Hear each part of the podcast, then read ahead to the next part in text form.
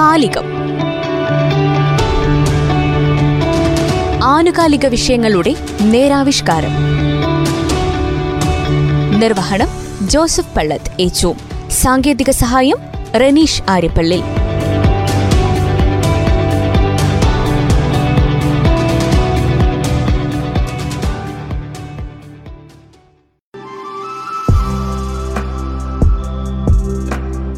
അന്നബോധം.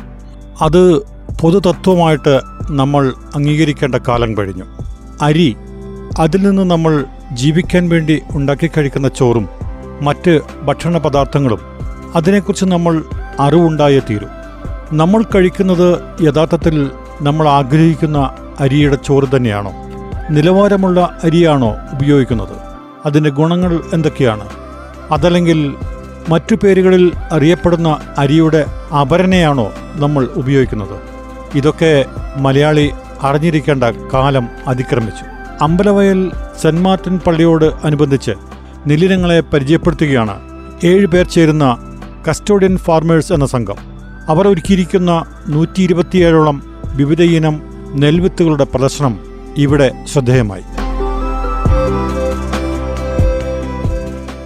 നമസ്കാരം. ഞാൻ അജി തോമസ് കുന്നേൽ അമ്പലവയൽ നിന്ന് ആണ് സംസാരിക്കുന്നത്. ഞാൻ നെല്ല് ഇനങ്ങളുടെ കസ്റ്റോഡിയൻ ഫാർമർമാരിൽ ഒരാളാണ്. ഞങ്ങൾ വയനാട്ടിൽ നെൽകൃഷി പ്രധാനമായിട്ട് സംരക്ഷിക്കുന്ന ഏഴ് പേര് നെൽകൃഷിയുടെ രംഗത്ത് കസ്റ്റോഡിയൻ ഫാർമേഴ്സ് ആയിട്ടുണ്ട്. അപ്പോൾ ഇവിടെ ഞങ്ങൾ സംഘടിപ്പിക്കുന്നത് അന്നബോധം എന്ന് പറയുന്ന ഒരു പുതിയ വാക്ക് തന്നെ പൊതുസമൂഹത്തിന് സംഭാവന ചെയ്യാനാണ് ഈ അവസരം ഞങ്ങൾ ഉപയോഗിക്കുന്നത്. ഇത് എന്ന് വെച്ച് കഴിഞ്ഞാൽ നമ്മളുടെ ആൾക്കാരെല്ലാവരും തന്നെ കേവലം ഫില്ലർ അരി കൊണ്ട് അങ്ങാടിയിൽ നിന്ന് കിട്ടുന്ന അരി കൊണ്ട് സംതൃപ്തരാകുന്ന ഒരു കണ്ടീഷനാണ് നിലവിലുള്ളത്. അതിന്റെ പിന്നെ എന്താ പറയാ സങ്കീർണതകൾ ചോദ്യം ചെയ്യാനോ അല്ലെങ്കിൽ അതിനെക്കുറിച്ച് കൂടുതൽ പഠിക്കാനോ ഒന്നും അവർക്ക് കഴിയുന്നില്ല. അപ്പൊ എന്റെ ഒരു കാര്യത്തിൽ പറഞ്ഞു കഴിഞ്ഞാൽ ഞാൻ നെൽകൃഷി രംഗത്ത് കെട്ടിനാട്ടി എന്ന് പറയുന്ന ഒരു പുതിയ രീതിശാസ്ത്രം ആവിഷ്കരിച്ച ആളാണ്. നെൽകൃഷി രംഗത്ത് മെത്തഡോളജി ഡെവലപ്മെന്റിന് പാറ്റന്റ് നേടിയ ഇന്ത്യയിലെ ആദ്യത്തെ ആൾ. അപ്പോൾ എനിക്ക് ഈ നാടൻ പരമ്പരാഗത നെല്ലുകൾക്ക് പരമ്പരാഗത സാമ്പ്രദായിക ക്രമങ്ങൾക്ക് ഉപരിയായിട്ടുള്ള ഒരു രീതി ഉണ്ടാക്കിയിട്ട്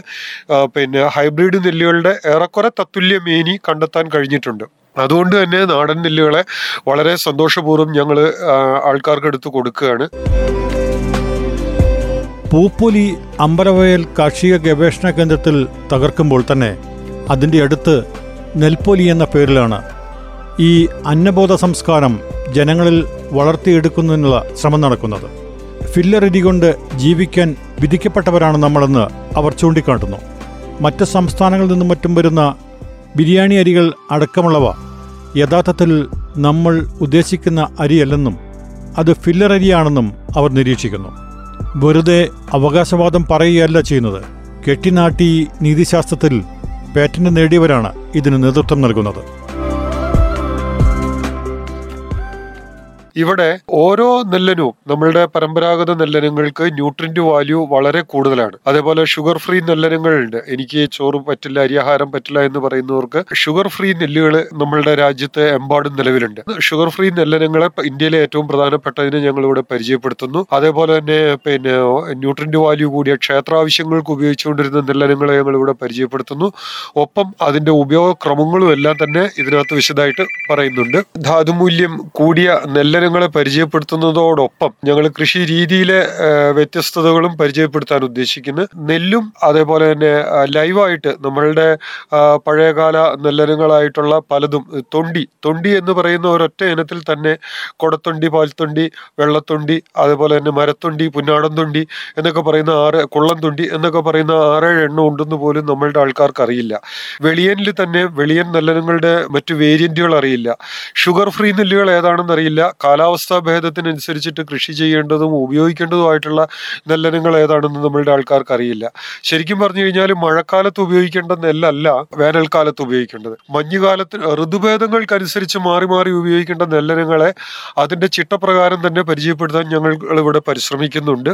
അതുകൊണ്ട് തന്നെ കഴിക്കുന്ന അന്നത്തെക്കുറിച്ച് ഉപയോഗിക്കുന്ന ആഹരിക്കുന്ന അന്നത്തെക്കുറിച്ചിട്ടുള്ള വ്യക്തമായിട്ടുള്ള ബോധ്യം പൊതുസമൂഹത്തിന് കൊടുക്കാൻ ഉദ്ദേശിക്കുന്നത് കൊണ്ട് ഞങ്ങൾ ഈ പരിപാടിയിൽ അന്നബോധം എന്ന് പറയുന്ന ഒരു വാക്ക് മലയാള ഭാഷയിൽ ചേർത്ത് വെക്കാൻ പൊതുസമൂഹത്തിന് ബോധ്യപ്പെടുത്താൻ ഞങ്ങൾ ആഗ്രഹിക്കുകയാണ്. പരമ്പരാഗത കൃഷി രീതികളെക്കുറിച്ചും പരമ്പരാഗത നെല്ലുകളും അതിന്റെ വിവിധ ഇനങ്ങളും പരിചയപ്പെടുത്തുകയാണ് ഈ പ്രദർശനത്തിൽ. സാധാരണ അരിയും ഷുഗർ ഫ്രീ അരിയുമുണ്ടെന്ന് എത്ര പേർക്കറിയാം? നമ്മൾ നമ്മുടെ ആരോഗ്യത്തിനും ജീവിതത്തിനും വേണ്ടി കഴിക്കേണ്ടതാണ് ഭക്ഷണം.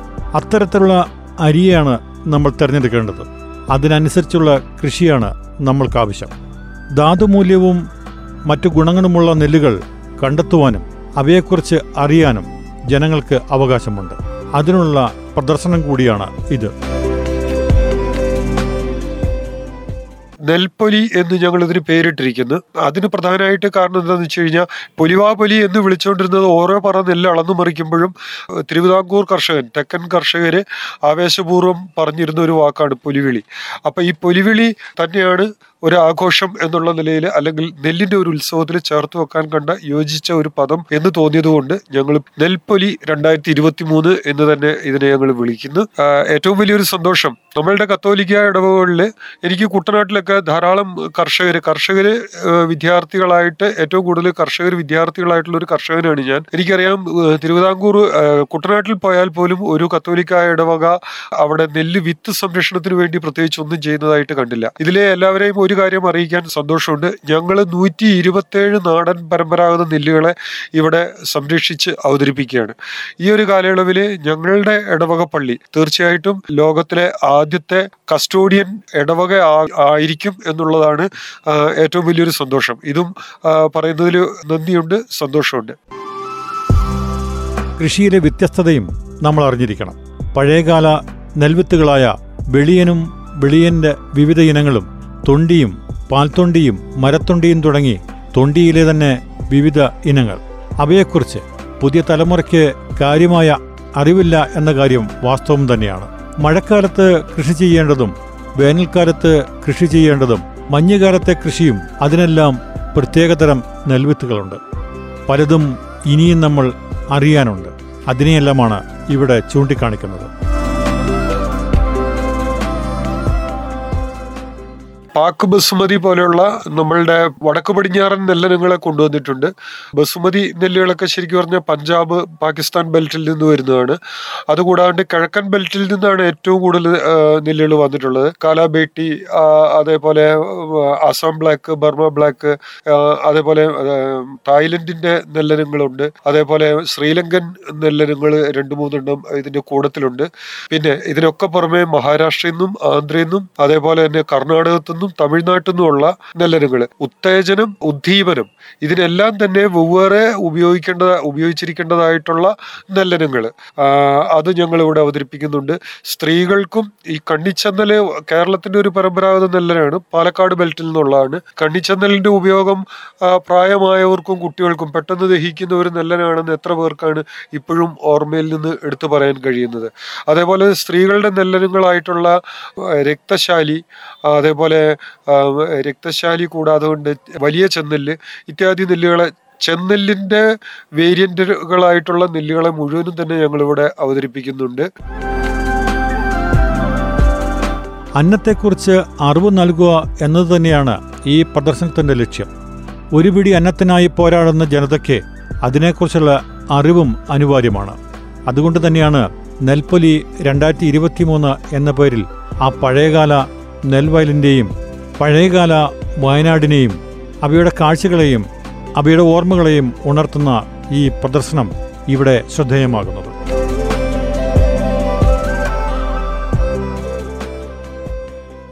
കാക്കിശാല എന്നൊക്കെ പറയുന്ന പിന്നെ പട്ടാളക്കാർക്കും ശാരീരിക ക്ഷമത കൂടിയ ജോലികൾ ചെയ്യുന്ന ആൾക്കാർക്കുള്ള നെല്ല് ഞങ്ങൾ കൊണ്ടുവരുന്നു. ക്ഷേത്രാവശ്യങ്ങൾക്ക് ഉപയോഗിക്കുന്നത് പ്രധാനമായിട്ട് സരസ്വതി കൃഷ്ണകൗമുദ് കൃഷ്ണകൗമുദിന് കാലാജീര എന്ന് പേരുണ്ട്. ഇത് നമ്മൾ പിന്നെ ഗുരുവായൂർ ക്ഷേത്രത്തിലെ നിവേദ്യത്തിനും മറ്റുമൊക്കെ ആയിട്ട് ഉപയോഗിക്കുന്നതാണ്. അതേപോലെ തന്നെ കർണാടകത്തിലെ ക്ഷേത്രാവശ്യങ്ങൾക്ക് ഉപയോഗിക്കുന്ന രക്തശാലി രക്തചൂടിയും രത്നചൂടിയും ഞങ്ങളിവിടെ പ്രത്യേകം പ്രത്യേകം അവതരിപ്പിക്കുന്നുണ്ട്. ഇതിപ്പോ ഇത്രയും പിന്നെ നെല്ലനങ്ങൾ ഇവിടെ അവതരിപ്പിക്കാൻ സ്ഥലപരിമിതി കൊണ്ടും സൗകര്യങ്ങളില്ലാത്തത് കൊണ്ടും പിന്നെ റോഡരികിൽ ചെയ്യാൻ വേണ്ടിയിട്ട് ഞങ്ങൾ തൽക്കാലം ഗ്രോ ബാഗിനകത്താണ് ചെയ്യുന്നത്. കസ്റ്റോഡിയൻ ഫാർമർ എന്നുള്ള നിലയിൽ പിന്നെ സ്വന്തമായിട്ട് ഉള്ളത് ആകെ ഒരു ഒരു ഏക്കർ വയൽ മാത്രമാണ്. പക്ഷെ പതിനൊന്ന് ഏക്കർ സ്ഥലം പാട്ടത്തിനെടുത്തിട്ട് മുത്തങ്ങയിൽ നെൽകൃഷി ഒരു ആറ് തരം നെല്ലുകൾ അവിടെ ചെയ്യുന്നുണ്ട്. അത് കൂടാതെ കൊണ്ടും രണ്ട് മൂന്ന് സ്ഥലത്തായിട്ട് കുറച്ച് കുറച്ച് കൃഷികളുണ്ട്. നെൽവിത്തുകളുടെ വിവിധങ്ങളായ പേരുകളും അവയുടെ സഞ്ചാരപഥങ്ങളും അവയുടെ ജന്മനാടുമടക്കം മനസ്സിലേക്ക് പറിച്ച് നട്ടുതരുന്ന പ്രദർശനം. സാധാരണ കർഷകന്റെ ജീവിതത്തിൽ അറിവ് പകരാൻ ഉചിതമായി മാറുന്ന പ്രദർശനം. മാറുന്ന കാലാവസ്ഥയും കൃഷിരീതികളും. അതിനെ അതിജീവിക്കാൻ പോന്ന വിത്തുകളും മാറ്റത്തിന്റെ കൃഷി സംസ്കാരവും വയനാടിന് അനിവാര്യമാണ്. പരാജയത്തിലേക്ക് കൂപ്പുകുത്തുന്ന കാർഷിക മേഖലയ്ക്ക് പുത്തൻ ഉണർവിനായി പുതിയ മാർഗങ്ങൾ തേടേണ്ട ഈ കാലഘട്ടത്തിൽ പഴമയുടെ അറിവുകൾ അനിവാര്യമാണ്. കർഷകന്റെ പുതിയ പിടിവള്ളിയാകാൻ ഉചിതമാണെങ്കിൽ ആ രീതിയിൽ മുന്നേറാൻ ഈ പ്രദർശനം ആവേശമാകട്ടെ. ആശംസകൾ.